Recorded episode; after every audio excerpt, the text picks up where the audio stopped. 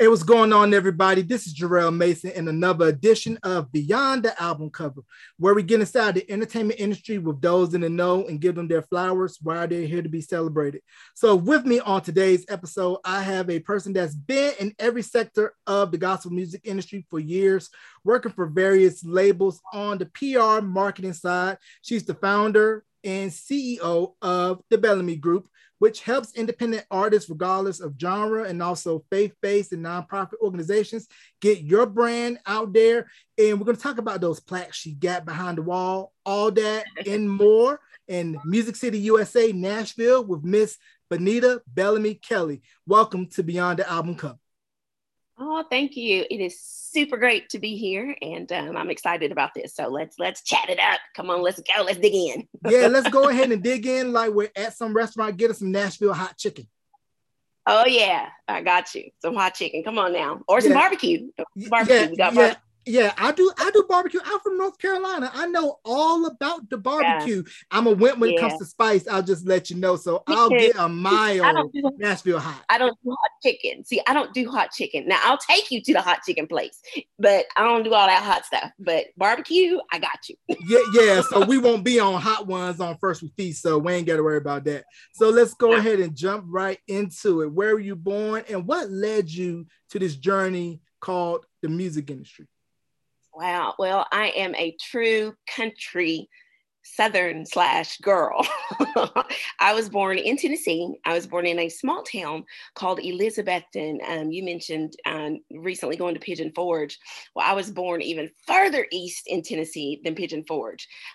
Elizabethton is at the sector of where Tennessee, North Carolina, and Virginia meet, in that corner. So if you stand in my backyard, my hometown, you can see all three states and all the mountains, basically the Blue Ridge Parkway, the Smoky Mountains, Roan Mountain. That's where I was born and raised, very rural, very country. Everybody Black I was related to. And not a lot of culture there, just good old bluegrass country music. I grew up listening to my grandmother's AM radio and Southern gospel music. That's what we had for entertainment. And I mean, that was our life. And I always tell people I escaped after high school. After I graduated, I went to college there in my hometown, but, you know, went to college for a few years and then found my way to Nashville, basically looking for a job. And I wanted out of East Tennessee. I wanted something more because I had been studying mass comm PR and grew up in church, played piano in church. That's where the music started. And I wanted to do something else with it. So I found my way to Nashville. Okay, so are you a classically trained pianist, or was it by ear and just learning from whoever was playing piano in church that Sunday? Both. As a little girl, I was in Sunshine Band, all those who remember Sunshine Band, you know, and we sang and they threw me on the piano and found out that I could kind of hear music and play by ear. So I started just tinkling and playing by ear. And once I kind of got good at it, Mom and Dad were like, well, you know what? It's time to put you in lessons. So they put me in lessons. And from there, I just took off. And I studied classical piano through school. I started outplaying all my teachers. I went through about 4 teachers and I started studying piano college while I was in high school. And I went on to study classical piano performance in college. Yeah, so grew up with it, and they taught me, they made me learn to read music and to take lessons. Mm-hmm. So not flying off the cuff like Nick Cannon was trying to do in Drumline. Oh, no, I know. No, we're going to read music. You're going to know how. Right. Yep, or you will be embarrassed and be out of that first chair. Now, upon doing my research on you, I saw that you were named Miss Buccaneer at East Tennessee State. Is that correct? Yes, that too. Another way to, I auditioned my first few years in college with piano scholarship. So I won a piano scholarship and then decided to try this beauty pageant thing. Not just because I wanted to be cute and be in a beauty pageant, but because I like to play and I wanted to show off my talent and I needed money. I needed a scholarship. So I did do pageants at school and was the first Miss Buccaneer, well, the first Black or African-American Miss Buccaneer at that college. And check this out. They actually discontinued the pageant a year after I left, and they don't have it anymore. So actually I still reign. So you still got your tiara and your sash somewhere so you can get where she is, give that pageant wave. Now you mentioned going to East Tennessee State. So what was it like culturally knowing that the African-American population wasn't as high, like let's say at a Tennessee State or any of the other HBCUs located in the South? And I can relate as being an alum of a PWI, UNCG, and how you had to kind of sort of have to carve out your own space when you're within those spaces where there's a small number of you. So we got to make it our own, knowing that it's different if you're at like Tennessee, Vanderbilt, or Belmont. Exactly. You know, it college is fun anyway. And there are just different dynamics. At being at a traditional college or being at an HBCU, and our small, I think at that, I'm going to try to recall, maybe it was like 4 or 5% Black at the time. Not a lot of African-American students at the college at the time. So we were close. We knew everybody and we were close.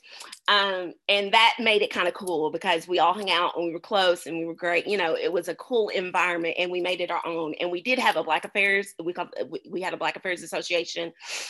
So we got ourselves involved, and we had a gospel choir, and I played for the gospel choir. So we did the thing regardless of if there were, you know, we were few in number, but we did the thing. We always stayed together as a community and supported each other, and we just made it a fun time. We really had a good time.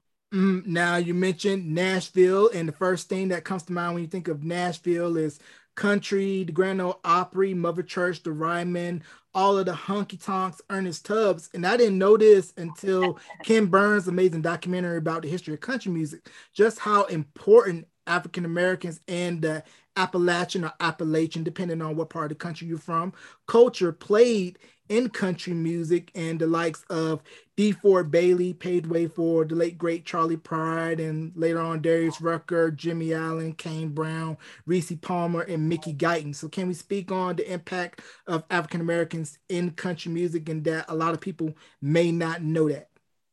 Yeah, and I think that's important that we realize that there are more people contributing to music genres like country music than what we see today, that there is a long lineage and people who have come before us, just like, and of course we lost Charlie Pride, I think this year or last year. Who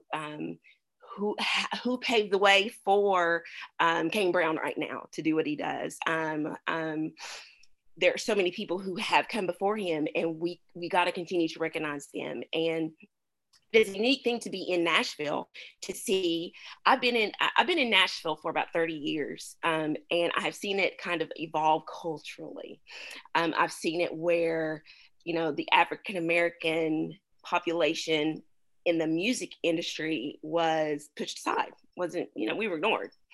And now to see people like Mickey Guyton and Kane Brown and these artists coming up, being on primetime television and, you know, on country radio and presenting awards and having hits, that's amazing to me. And I think that without Charlie Pride and those who came before him, they would not be, without a doubt. But we have to continue to recognize that and celebrate that, because there is still more room for more African-American artists in country music, and we got to keep stepping forward to do that. It's not just a white music industry.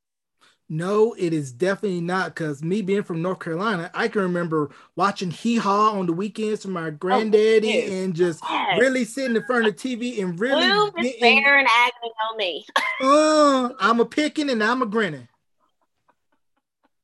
We watched Hee Haw, and I tell you what else my grandmother made us watch was Lawrence Welk. Now you're old if you remember Lawrence Welk, and that was kind of the classics. And I remember that bubble machine, but it's like that kind of music. You can't think of it as, you know, white music. You got to think of that as just music. We have to start embracing culture as it is and start wrapping ourselves in more than music than just Black music. We're a part of so much music more than we think we are.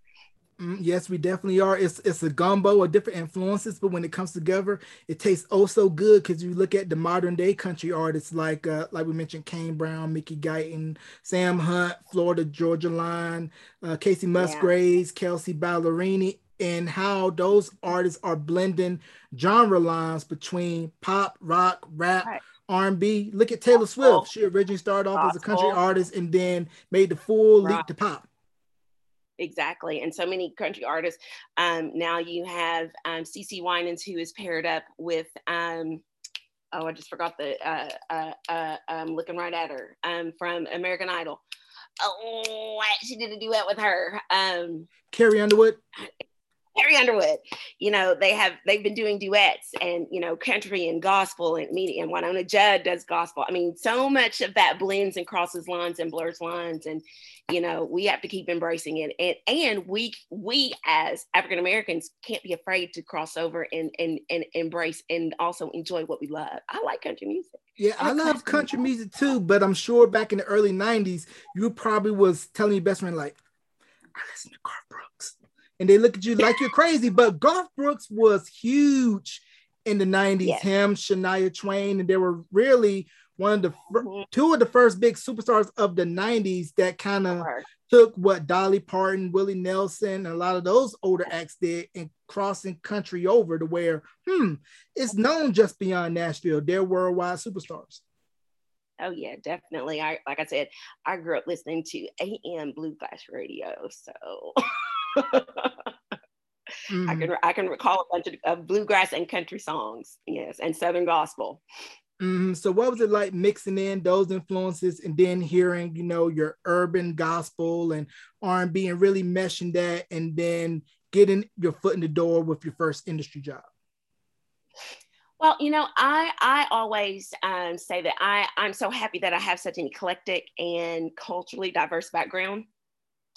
Because it creates tolerance within yourself overall. If you can experience different realms of culture, it makes you a well-versed and well-tolerant person. And for me, I'm able to just hear and embrace all types of music. So when I'm in the setting of my work, I mean, you can bring anything to me. And I can decipher it, I can hear it, I can tell if it's a hit, I can classify it. You know, that makes my job easier, being able to understand and read music and to have embedded in me classical, Southern gospel, country, all of that. I can hear the different instruments. I can decipher different rhythms, and it just makes a better listening environment to be able to decipher music overall. You know, I embrace that. I love that part of my background, being able to just really indulge in so many types of music and apply it to what I do. Mm-hmm. And why is it, in your opinion, that you think the two worlds of urban gospel and CCM don't really meet in the middle? It's kind of like, okay, we have your Kirk Franklins, your Fred Hammonds, your Dietrich Haddons, and then you have your Hillsongs, your Toby Magg's, DC Talks, and they're both on separate sides of the room, but you're speaking the same message, but you really don't see a meeting in the middle. Say, we both serve the same God, we both worship differently, but we're all here for one common purpose. So why do you think that is? Well, you know, and some are going to find this favorable, and some are going to be like, girl. I don't see that there. I think we overthink and over. I don't know the word. I'm gonna say over exaggerate, but I think we overthink that meeting in the middle thing, because here I say that because when we think about classifications in music, every genre does it. Even reggae has different. They have soca. They have reggaeton. They have different classifications of reggae. You have different classifications of jazz. You have classic, you have smooth jazz, you have the standards. You have different classifications of pop, of rock, of all these different genres have different classifications. That does not exempt Christian music. So therefore, there's going to be a separation of urban gospel music when it comes to Kirk Franklin, Yolanda Adams, and Fred Hammond, and worship and CCM when it comes to Need to Breathe and DC Talk and Lauren Daigle. It's different classifications. Yes, we are talking about the same, the one, the Almighty, the one God. that language always meets in the middle. That's never going to divide us. That never divides us. When we come together on stage, we can sing about that one God. But when it comes to the music industry part of it, where there's a classification of genres, it's going to be separated. And I think sometimes we overdo it just a little bit. And why can't we all just be one genre? Well, you know, then we would have one big radio station. You know, I can't log on and just turn to Sirius XM, Kirk Franklin Praise, and listen to Dietrich Haddon or so-and-so. I would have to listen to everybody. Not everybody wants to listen to that. I have my cup of tea, what I like to listen to. Everybody doesn't like country. Everybody doesn't like, you know, this, that. So there's always going to be this classification of genres. Now, on the flip side of that, I am a big advocate for one voice in gospel music because we do tend to segregate. Now that's different. There's a difference in segregating and being classified and classifying our genres. When we talk about white and black, we need to stop that. Just like black people can't do country, who says? Black people can't do CCM, who says? White people can't do gospel, who says? That's where we need to stop. That's that meeting in the middle. We have to start meeting in the middle. That's a race thing. We have to stop the race division, not necessarily the classification division. We got to stop the race division. And do you find that prevalent within gospel radio, where when you're trying to take an artist to, let's say, CCM, and they say, oh, this is too urban, and we know the code words for that, or you try to take another artist to urban gospel and it's like, oh, it's too CCM, and we know the code word for that too. So how do you try to combat that in the industry when promoting artists? And again, you know, we do run into that. And you have to know, and actually I just kind of dealt with that recently. An artist had a gospel song and wants to take it to CCM. Well, I started out at, my first job was at EMI Christian Music Group, which was a hub for EMI Gospel, Sparrow Records, Forefront, all these record labels. So we had Black Gospel, CCM, Worship Together, all this music in one. So I learned by working at the gospel label what CCM would, could, should, ain't gonna do, especially when it comes to radio. So this gospel artist had a song, but it was not CCM. Now, there's a sound to CCM, just like I'm saying, not a color, but a sound, just like there's a sound to reggae. Everybody knows that reggae beat when you hear it. I'm not going to play a reggae song on the smooth jazz station, am I? No, because it's a classification of a genre. It's a sound. It's a creative sound. It's a type of music. So when you have a gospel song that sounds like a gospel song, meaning our genre, when it sounds, let's just keep it plain. When it sounds like a Kirk Franklin song or a Richard Smallwood song or a Lamar Campbell song, they're not going to play that over there where they're playing Need to Breathe, like I said, or Lauren Daigle or Carrie Job.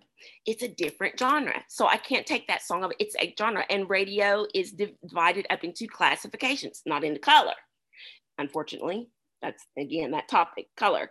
Radio, just like you turn your dial, you look for the hip hop station if you want to hear rap. If I don't want to hear rap, I turn it to the jazz station. It's the same with gospel. I cannot take a gospel song over to CCM and expect them to play it. Don't blame that on color. Blame that on the genre. They're not going to play a choir song or a quartet song. They're going to play Lee Williams and Spirit QCs on The Fish. That's not what they play. So we got to learn that. Yeah, that'll be the day when I hear some Williams Brothers on The Fish or some Jackson Southerners. Like, what in the world is going on here? The Mighty Clouds. Mighty Clouds of Joy. Or on the other side, on urban gospel, you'll probably hear Newsboys or Lauren Daigle. And you're like, man, this feels like the early days of BET when Elton John and George Michael were getting airplay. And speaking of BET and Video Soul, the Winans family, they were really one of the first families of gospel in acts. And I should also mention the Clark Sisters, and then before them, Reverend James Cleveland, the Hawkins Singers, Bishop Rance Allen and his brothers, and what they were doing, and how those predecessors were really the first to really take gospel and R&B and really meld that into what we now know as urban gospel. And also can't forget to mention Sam Cooke and the Soul Stirrers and so on and so forth. But back to the Winans.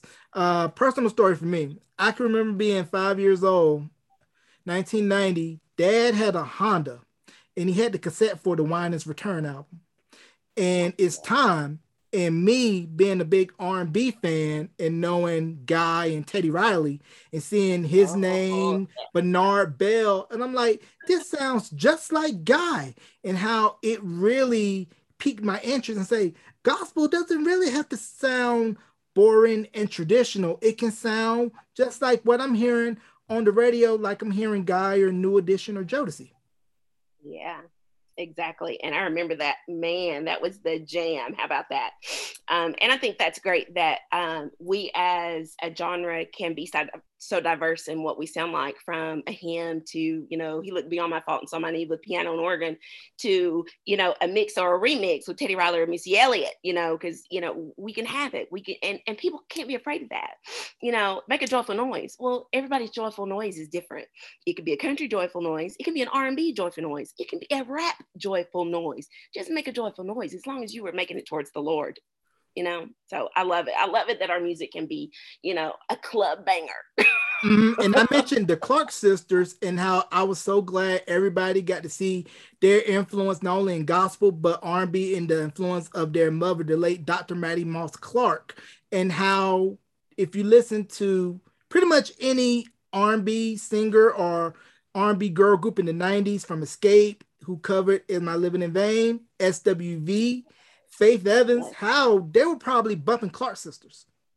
Church, yes. And, you know, and you talk about R&B music, if you really break down, I would probably say, I'd say 2/3 or even more than that of the R&B songs, church. Yep. You know, gospel, it falls back to the roots of gospel. I mean, you can break it down to a hand clap, put a hand clap on it. R&B music, it's gospel. Yep, soul clap. And one gospel group that I'm glad I discovered, although late, but glad I discovered, was Commissioned, because I can remember hearing, you know, Jodeci, Boyz II Men, Shy, Silk, always mentioning Commissioned as their reference point for their influence. And I had a chance to interview Mitchell Jones from Commissioned, and I was like, man, you guys really paved the way and modernized the sound for a lot of 90s R&B groups, even KC from Jodeci, when he was singing on I'm Still Waiting on Forever My Lady, he did a run from Running Back to You, and how if you put on a Commission record now, you could say, close your eyes, and you wouldn't know that these guys were gospel, because their vocals, their blends were pure R&B. And same thing goes for Take Six. Yeah.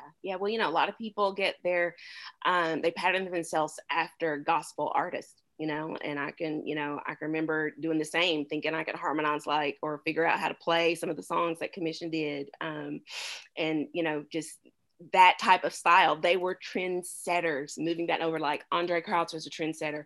Commission was a trendsetter. That sound and that style broke barriers, you know, and for us to think that our music could sound like this, not just like a hymnal, but Commission, they're doing this kind of harmony and this kind of beat, man, blew everybody's mind.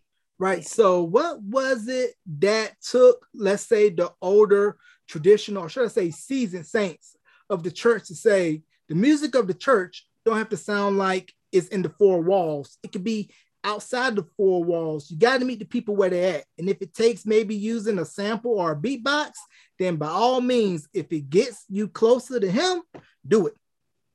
Yeah. Well, you know, I think everybody has their own preference and style. For me, I love hymns. I love some hymns, you know, on my worst day, a hymn can get me through.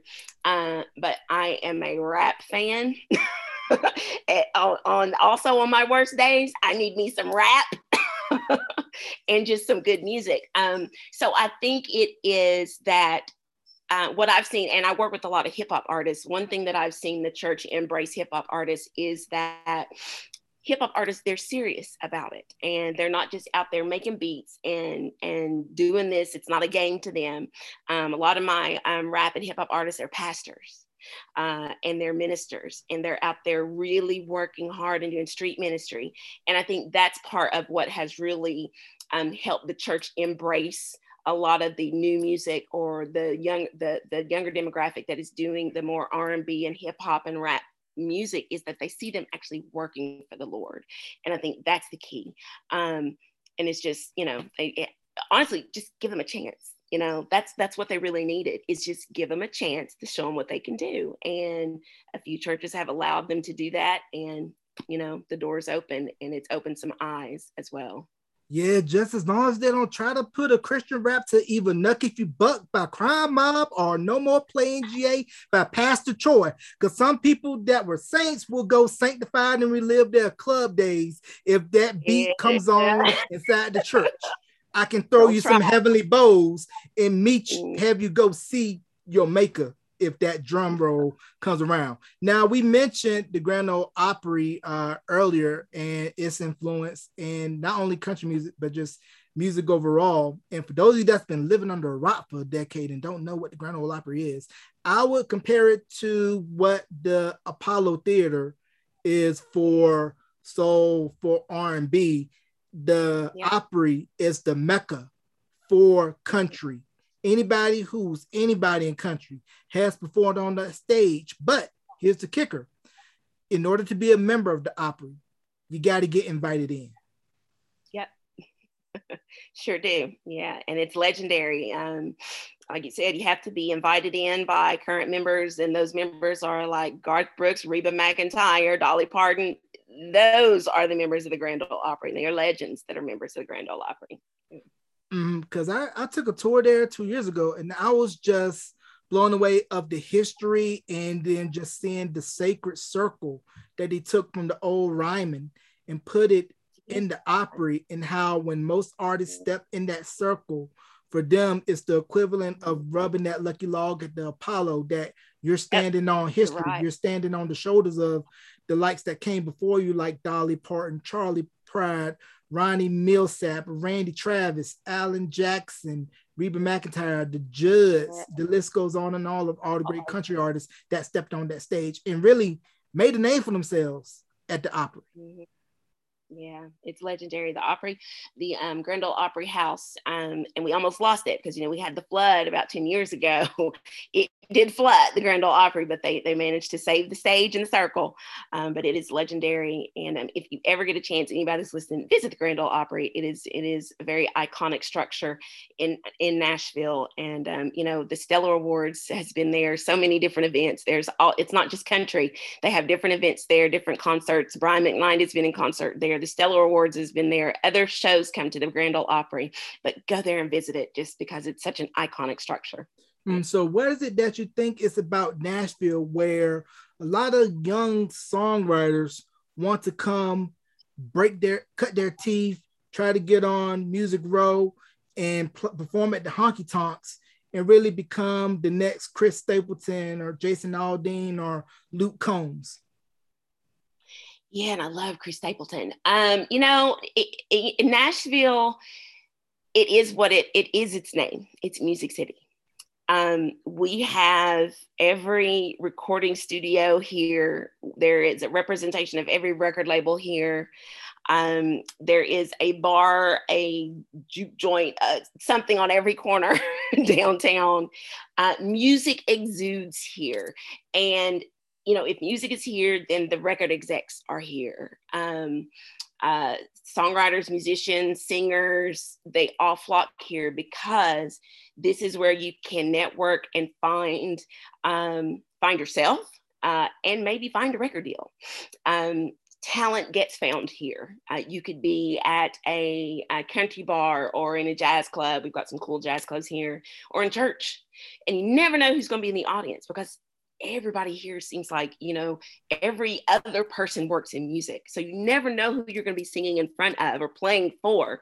And that's how people get discovered. I think Chris Stapleton got discovered in a bar like that.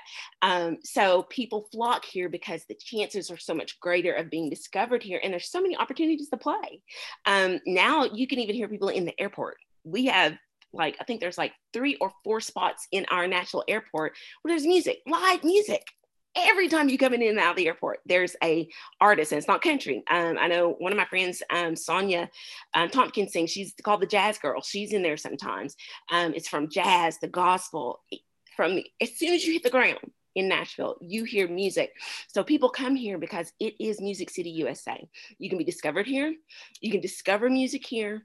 You can record, release, whatever you want to do. You can find it here. All the resources are here, from record industry, the record execs, to the studios, to the publishing companies, to the live bars and restaurants and clubs, to the big venues like Bridgestone and the amphitheater. We've got them all. So people come here. We're Music City. Right, and you can definitely find yourself maybe on the right day seeing a future star performing at the Bluebird, which is seen in the show Nashville or in any local church. But as we know, with the history of Tennessee, we mentioned country music, bluegrass, but 3 hours west of Nashville, we have the Blues City of Memphis, Tennessee, home of Stax and all of the likes of that. So can we talk about how the influence of Memphis and Nashville sometimes tend to cross over and really embrace like both cultures of, you know, this is the history and influence of Memphis and of Nashville, and how meshing it together really says, oh, this is really good. Yeah, and it's cool that, you know, it's still in the state. You know, Tennessee is full of music, arts, entertainment, and, you know, I hopped down to Memphis, was just in Memphis last month and stayed at right beside Elvis Presley's house in, what is it called? Graceland. Graceland.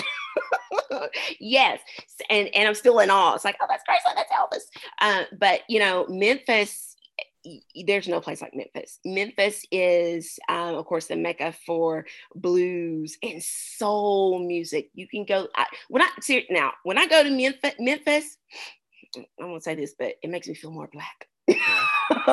Because it's like, you got that soul music, and you got blues, and you got good food, and you've got, you know, the museum, the Martin Luther King Museum, the Lorraine Motel. It's like, I find my cultural roots in Memphis, and there's great churches in Memphis. Memphis is, I think, it exudes, it's like the heartbeat of Black music for me. Nashville's Music City, but Memphis, it just has this heartbeat for Black music, because you've got good gospel music there, and you've got blues. You can go down Beale Street, go downtown Memphis, and boom, blues music. You can find food, drink, music, 360. It's all around you.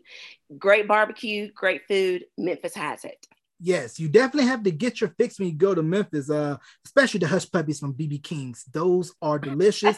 BB King sent me my check in the mail, and also a replica of Lucille. Right. And also the Reverend Al Green has his church in Memphis. Now, I got to tell you a story about that. When my wife and I went on our vacation to Tennessee in Memphis, we went to the Reverend Al Green's church. And he happened to be there that Sunday. And a lot of members said, you lucked out because he's hardly ever there. So I was trying my hardest not to fanboy in the church and say, that's Reverend Al Green, and stand up filled with the Holy Ghost and say, can you sing? I'm tired of being alone. All right.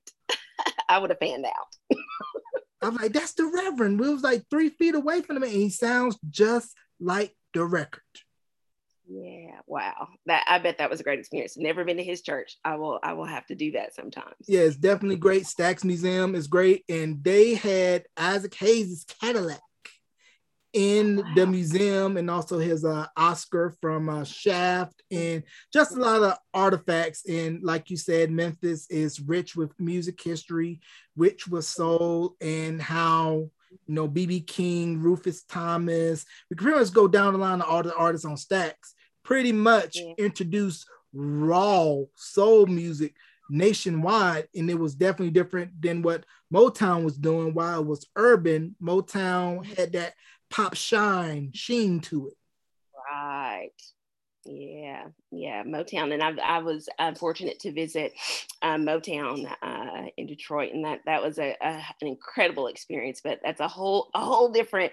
We could talk on Motown, all day long. But it kind of a flip from Memphis. It's a whole different look at it, but more of, like you said, a structured sheen, more of a commercial, polished look to it. But Motown is legendary. You cannot touch Motown. No, you definitely cannot touch that. Now I want to go back into gospel and talk about Kirk. So what was it about Kirk Franklin and his style and sound when he debuted that pretty much not shake gospel to the core? That's not what I want to use, but get gospel out of that being, it has to be by the book, because I knew that once I saw him on Soul Train, on BET, and once Stomp got airplay on MTV, that, okay, he really perfected the formula that his predecessor started and took it into overdrive. Mm-hmm. Yeah, I mean, and I hate to use the term out of the box, but he came out of the box, and wasn't afraid to do it, for one. And one of my kind of mentors, Vicki McLeod, who signed him to her label, who kind of helped Kirk be discovered and discovered Kirk, they really went for it. And I don't think it was all projected and planned, because they'll tell you it wasn't, but he was just being Kirk. He was just being who he was. And that's one thing I tell artists today. Don't try to be what we already have. We have that. We got that. Be you. What if Kirk decided he was going to be like Richard Smallwood? Kirk decided to be Kirk Franklin. That got him out of the box. That started something new, like a revolution for real, because he had a specific sound. And just like today, we have modern artists like that, like Molly Music, who I've worked with. Told Molly, don't try to change being Molly Music, be Molly Music. Nobody was sounding like Molly Music. Out of the box. If Kirk Franklin did not continue to be his original self, I don't think gospel music would have progressed the way it would have progressed today. Would we have Stomp being played in the clubs? No. Who did that? Kirk Franklin started that, So I would say to that, even talking to artists, be genuine, be who you are, even if it sounds different. Don't try to pattern yourself off of what we have. That's what creates trends and breaks breaks trends and brings people outside of the box. That's how Commission started. That's how Kirk was launched. Yolanda, be you. Continue to be original, and you'll see where that takes you. That's how music evolves. We need music to keep evolving. So be genuine, be original. And I find being yourself, but also, since the music industry, it is a business first. You're in the business of looking at numbers and metrics and demos and try to figure out what sells, but at the same time, have authenticity, but also critical and commercial acclaim, which is a slippery slope. So how do you try to balance that with a lot of the newer school artists, especially now given the age of streaming and social media, and how you constantly have to be in everyone's face and put out content because it's here today, gone by the second? Yeah, well, still be genuine, be who you are, be original, but there's still a formula to this. You cannot bypass the formula of the music industry. We still look at numbers. We still have to promote. We still have to market. We still have to do publicity. We still have to do radio. All of that contributes to it, regardless of how original you think you are, and how out of the box you think you are, and how one of a kind you think you are. And no matter how great of a hit you think you have, it still has to be promoted. Even more so, because now, used to, we had albums and we could sell 40,000 units in a week. We ain't doing that right now. We're doing singles and EPs, and we're streaming, and you're getting cents. As it relates to used to, we got dollars. Now we're getting cents. So we have to think about how we're promoting and marketing our records. Is it more? In a sense, yeah, we are doing a little bit more, but it's a little more strategic. Now, and honestly, I can even say it's a little more cost effective. A lot of social media for the most part is free. It's free. Facebook is free. Twitter is free. Instagram is free. So for, you know, artists to say I don't have a budget for it, well, if you ain't got a budget for free, something's wrong. So, you know, we have to think about how we're promoting this digital music. Part of it is through social media. Is that the only thing we do? No, because everybody doesn't buy music on social media. Social is what it is. We socialize. We don't go shopping on social media. We socialize. Social media is a part of that. So we still have to do the core of marketing, radio, promotions, digital advertising. We're buying banners. We're doing e-blasts, things like that, because it's digital music. People are consuming. They're not going out to Walmart and buying a CD anymore. Barely making CDs. You know, it's on a phone. It's on an iPad. It's on a device. So we have to think about how we're getting our, we got to meet people where they are. Everybody is on this 24/7. This is how we market music now on these phones. Yep. And no more in-store signings, if you can remember those. That's when you used to be in a long line at a record store. You wait for the latest album to come out. And then the artist would be in the store and they would do a sign or maybe a promo run at your local malls. Yep. Those days are long gone. And how does radio try to find itself in the digital age, where kids nowadays are like, you mean to tell me it gotta sit and wait maybe 15 to 20 minutes for this song to be played where I can go on my phone and get it now? Yeah, right, on Pandora or Spotify, exactly. And you know, and that's a great thing, sort of. You know, it's a great thing that you can have so much accessibility and that you can pick and choose what you want, but it does make our job kind of hard, you know, because that there's a push and pull to marketing. We want to push it in your face. We want you to, you know, we want you to hear it, but I can't push it if you can go select it. I can't make you listen to a song. So we have to, there's where that frequency of advertising gets into play. Have to continually be advertising. So hopefully you'll see it come down your Facebook stream. You'll see it on an ad in between your video games. You'll see it on some type of ad on YouTube or anything like that. That's that digital marketing where we have to intensify our efforts, because not everybody is going to automatically go or automatically hear something. Sometimes we got to push it and make you find it, because everybody can select what they want to hear. If I don't want to hear Zael or Yolanda Adams or Dorinda Clark Cole, I skip. What do? I skip, right? Skip it. I don't want to hear it. I want to go to something else. We go find our favorite songs, and I have my favorite playlist. And that's another thing, playlisting. It's like there's a fight to be, you know, get on playlists. Playlists is a big thing. Everybody wants to be on a playlist. You've got Spotify, iTunes, and Pandora. Playlists, they're so popular right now because people enjoy playlists. They don't want to hear albums. They want to hear their favorite songs. And if you're fortunate enough to get on a playlist, or if you've got a hot song to get on a playlist, that beats that line of, let me go try to market and try to push this song out to them, because they're going to find you in that playlist.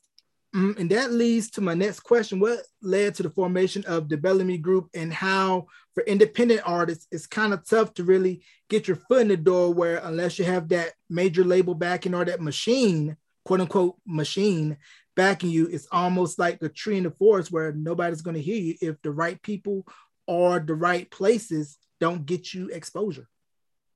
Yeah.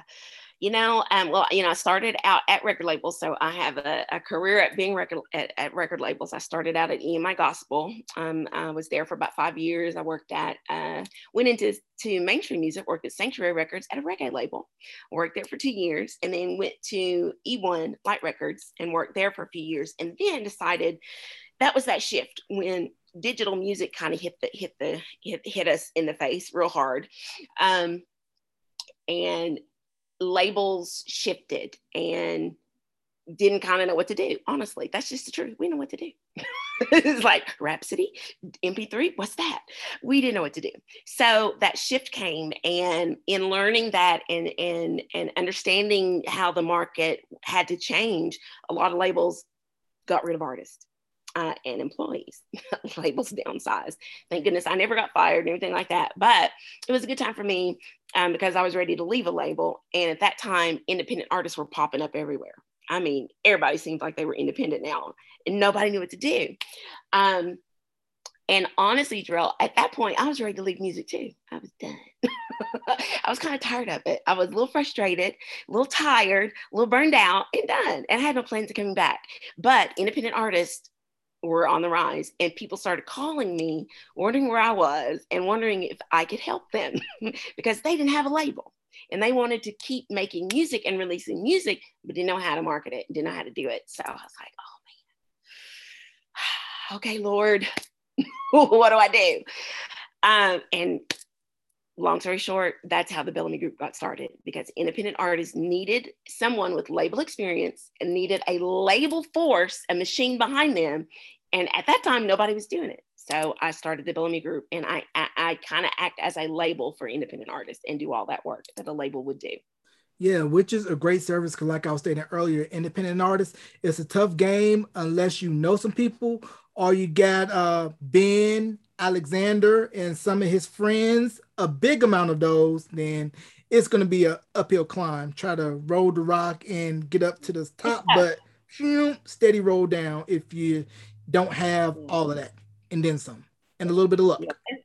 Right. It's a great time to be an independent artist, you know, and it's great to be able to own all of your music and to shop, you know, call your own shots. But it's tough because you're still competing with big labels, and you're still competing for this. You're competing for the same real estate. You're competing for the same airtime. You're competing for the same media interviews as big labels. So you got to have somebody out there pushing for you and working with you that can compete with you.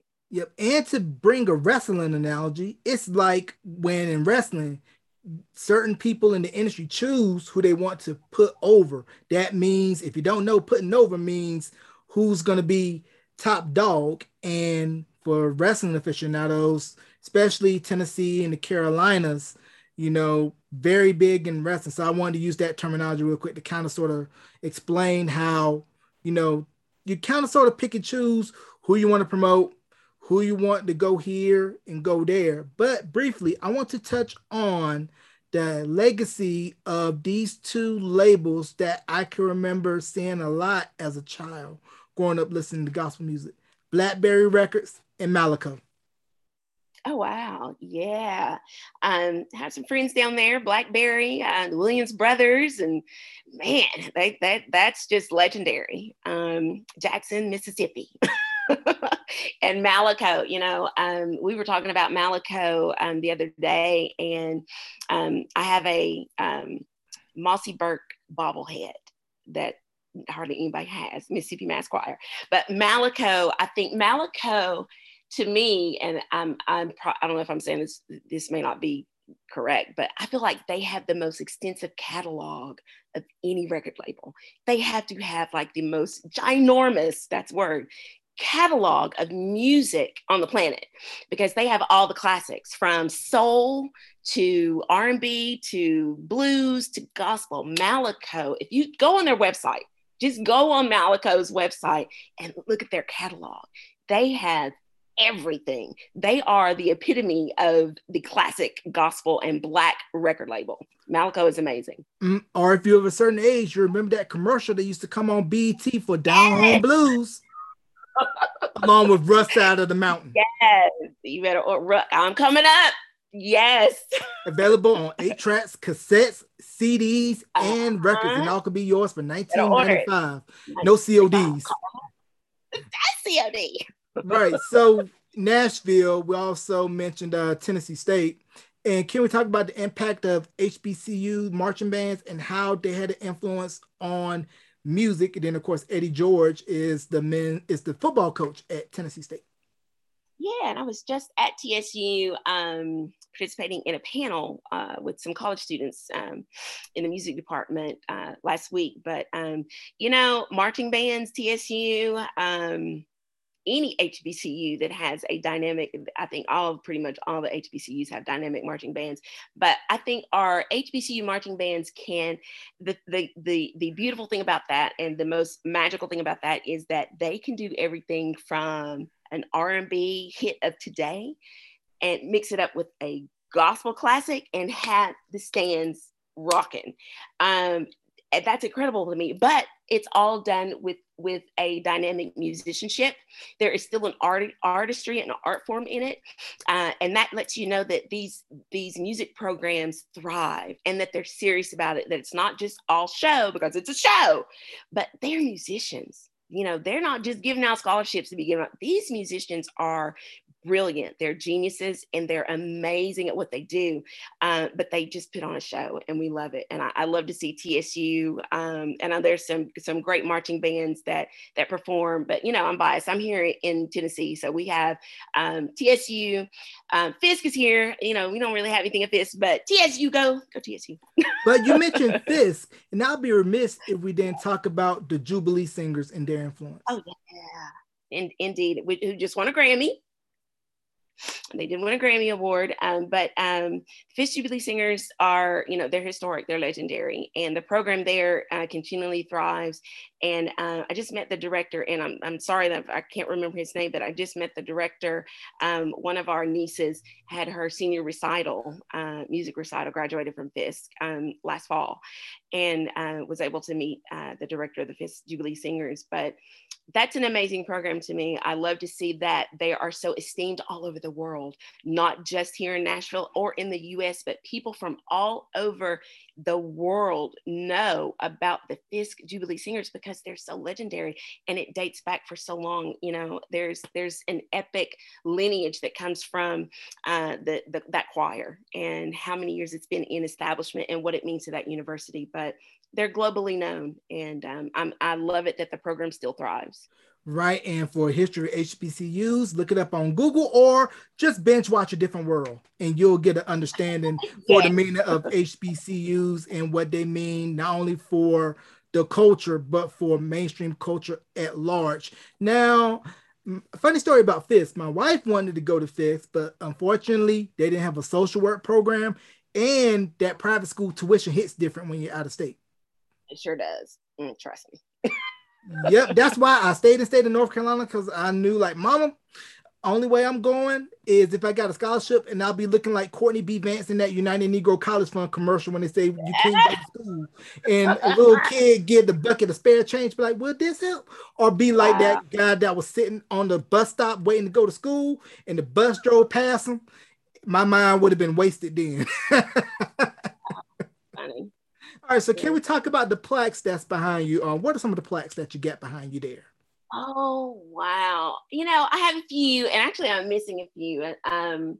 You know, for us in the industry, we work, you know, of course, with a lot of artists, and, you know, the artists always get the award, you know, so I work with a lot of Grammy Award winners and Stellar Award winners and Dove Award winners. We never get the trophy, but that's okay. They earned it. They're the artists. They get it. But sometimes our reward is a plaque. Like if a record goes gold or platinum, or if it's #1, and then sometimes we just make them because the record has done well, and we want to commemorate that. But I think you can see, I have a gold record from CC Winans record. I have two alabaster boxes over on the other side. So I've worked a couple of CC Winans records, and Smoky Norfolk, everything in my gospel. And I've got some Stellar Awards plaques. I as a creative, was actually nominated for a Stellar Award. That's very unusual for executives to get nominated unless you're a creative director or a graphic designer. And I was a creative director for Earl Bynum and the Mount, their packaging. So I got a Stellar nomination for that. So yay me. And Aaron Neville, I created that plaque on my own, and got a few others here. Let me scan a little bit. Got a few other little plaques over there. Sure. Another CC. Wow Gospel, and then there's a plaque for Greenleaf, the Stellar nomination for Greenleaf. I worked the marketing on the series Greenleaf soundtrack, and they won a Stellar Award last year. Yay, Greenleaf. So that was really fun. So those are some of the plaques that I've gotten for working some projects from gospel and some compilations. So yeah. Wow. And you mentioned Greenleaf. I loved that show when it was on. It was my guilty pleasure. And you mentioned CC Winans. Her, I believe, niece, Deborah Joy, was on Greenleaf. And it's just funny how, you know, that family, the talent just oozes out. And if you were not a singer in that family, you would be like, man, why didn't I get the singing gene? And on Songland about a year or so ago, Juan Winans and his wife were on Songland. And I was like, that guy looked familiar. And it turned out it was, he was in Winans Phase 2, and then his wife was in the female gospel group Out of Eden, which was discovered by Toby Mack from DC Talk. Yep. I worked an Out of Eden song for Goatee Records one year. Yeah. So, and I took them to GMWA one year. That was an experience. And can you talk about that conference that you took Out of Eden to, and what is it? GMWA, the Gospel Music Workshop of America. That it's basically a legendary conference that happens every year. It's been going on for 50 some years. The Reverend James Cleveland started that conference, basically, you know, to promote, well, to continue to advocate for gospel music and keep it thriving and alive. Now it is everywhere. It travels around the country every year. It'll be in a different city. People come from all over the world, actually, to come to GMWA. They have different chapters in different states and cities. Thousands of people come to this conference that Reverend Cleveland started. And it's about promoting, learning, growing, advocating, discovering gospel music. You can find new music there. You can learn new music. You can promote your music. It's like, we call it the gospel prom. Everybody comes and we have a great time. And it's about really just making sure that gospel music keeps thriving. And it's a great conference. Right. And the only thing that's missing, if it was like an all night lock in, because remember how back in the day, if you went to watch night service and they had the youth lock in, and y'all staying till 8 o'clock at night. They have that. They're like 6 o'clock in the morning. I have been to some concerts that we went all night. We got home at like 4 o'clock, 5 o'clock, and the quartet night. I remember taking the Blind Boys of Alabama one year, and we were like, no, we got to go, because it was like 3 o'clock. We were like, nope, we out. They go all night. So you put up your church finger and you made an exit stage left. I've done it. And trust me, I will do it. Don't make me leave on you. I'm out. Yeah, you put at that church finger before they say the doors of the church are open, and there's a certain decorum in the church. Now, the one thing I do miss, like you were stating, how independent artists and social media, and how there's really no room for artist development, how a lot of artists kind of cut their teeth going to that small hole-in-the-wall church, performing at a tent revival out in the middle of a dirt lot with a tent, and we can't pay you in money, but we'll sure pay you in a I'm not getting home to 7 o'clock Sunday dinner special. Right.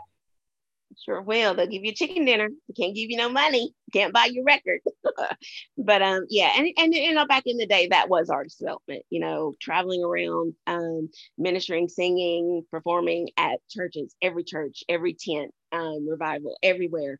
And you know, today it's still part of it, but we don't do it enough. It's, you know, and artist development, you know, labels used to do it, and now there are very few labels. So it's a missing thing. And part of what I do is artist development, because a lot of people think they're ready for this industry, and they're just not ready. And so we take them around the churches, small, medium, large, and have them performing. And I've had them perform at coffee shops, at rodeos, at basketball games, wherever. Doesn't have to be just church. But wherever you can get that practice in, being in front of people and performing and perfecting your skill, perfecting your class, being comfortable in front of an audience, learning how to work the stage and learning how to talk to people, doing radio interviews, that's artist development. You've got to learn to be able to navigate any type of crowd, any type of situation. And you could do that from the Pentecostal church to the Church of God in Christ, to the Methodists, to the Baptists. You could do that. Now, you know, we don't do that as much. Nope. And you got to learn how to be able to play at a spot where you got no music, where you have music, you have a big stage, you have a small stage, you may have a cordless mic, you may have a mic that had that little bit of slack. You got to learn how to work it just right, so that way you don't trip over the cord.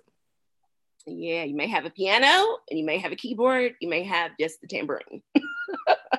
Or you may just have... with a track, and that track don't work in the little Methodist church. You may have to just go, they say acapulco, acapella. Mm-hmm. So you have to be able to, that's artistry, knowing how to handle situations like that. And it happens to the best of us. It happens to, you know, artists where you never know what'll happen. So you got to be ready and learn how to really navigate a crowd. Mm-hmm. So it's pretty much your way of getting your reps up. So by the time you get to the big stage, you're already ready. And before we wrap, can we talk about current projects that you have from the Bellamy Group? Sure. If I can remember, let's see. Ben Tankard, my jazz Hall of Famer, jazz man Ben Tankard, has a new album called Shine, and a couple of songs on gospel radio and jazz radio that are doing well. And I have Dawkins and Dawkins, who have a new album out, Never Gets Old, Volume 2. They have a new single at radio, Come By Here. And let's see, who else do I have? I've got a bunch of independent artists that you can see on our Facebook page that you can check out. And Earl Bynum, who is another longtime client, is always releasing music.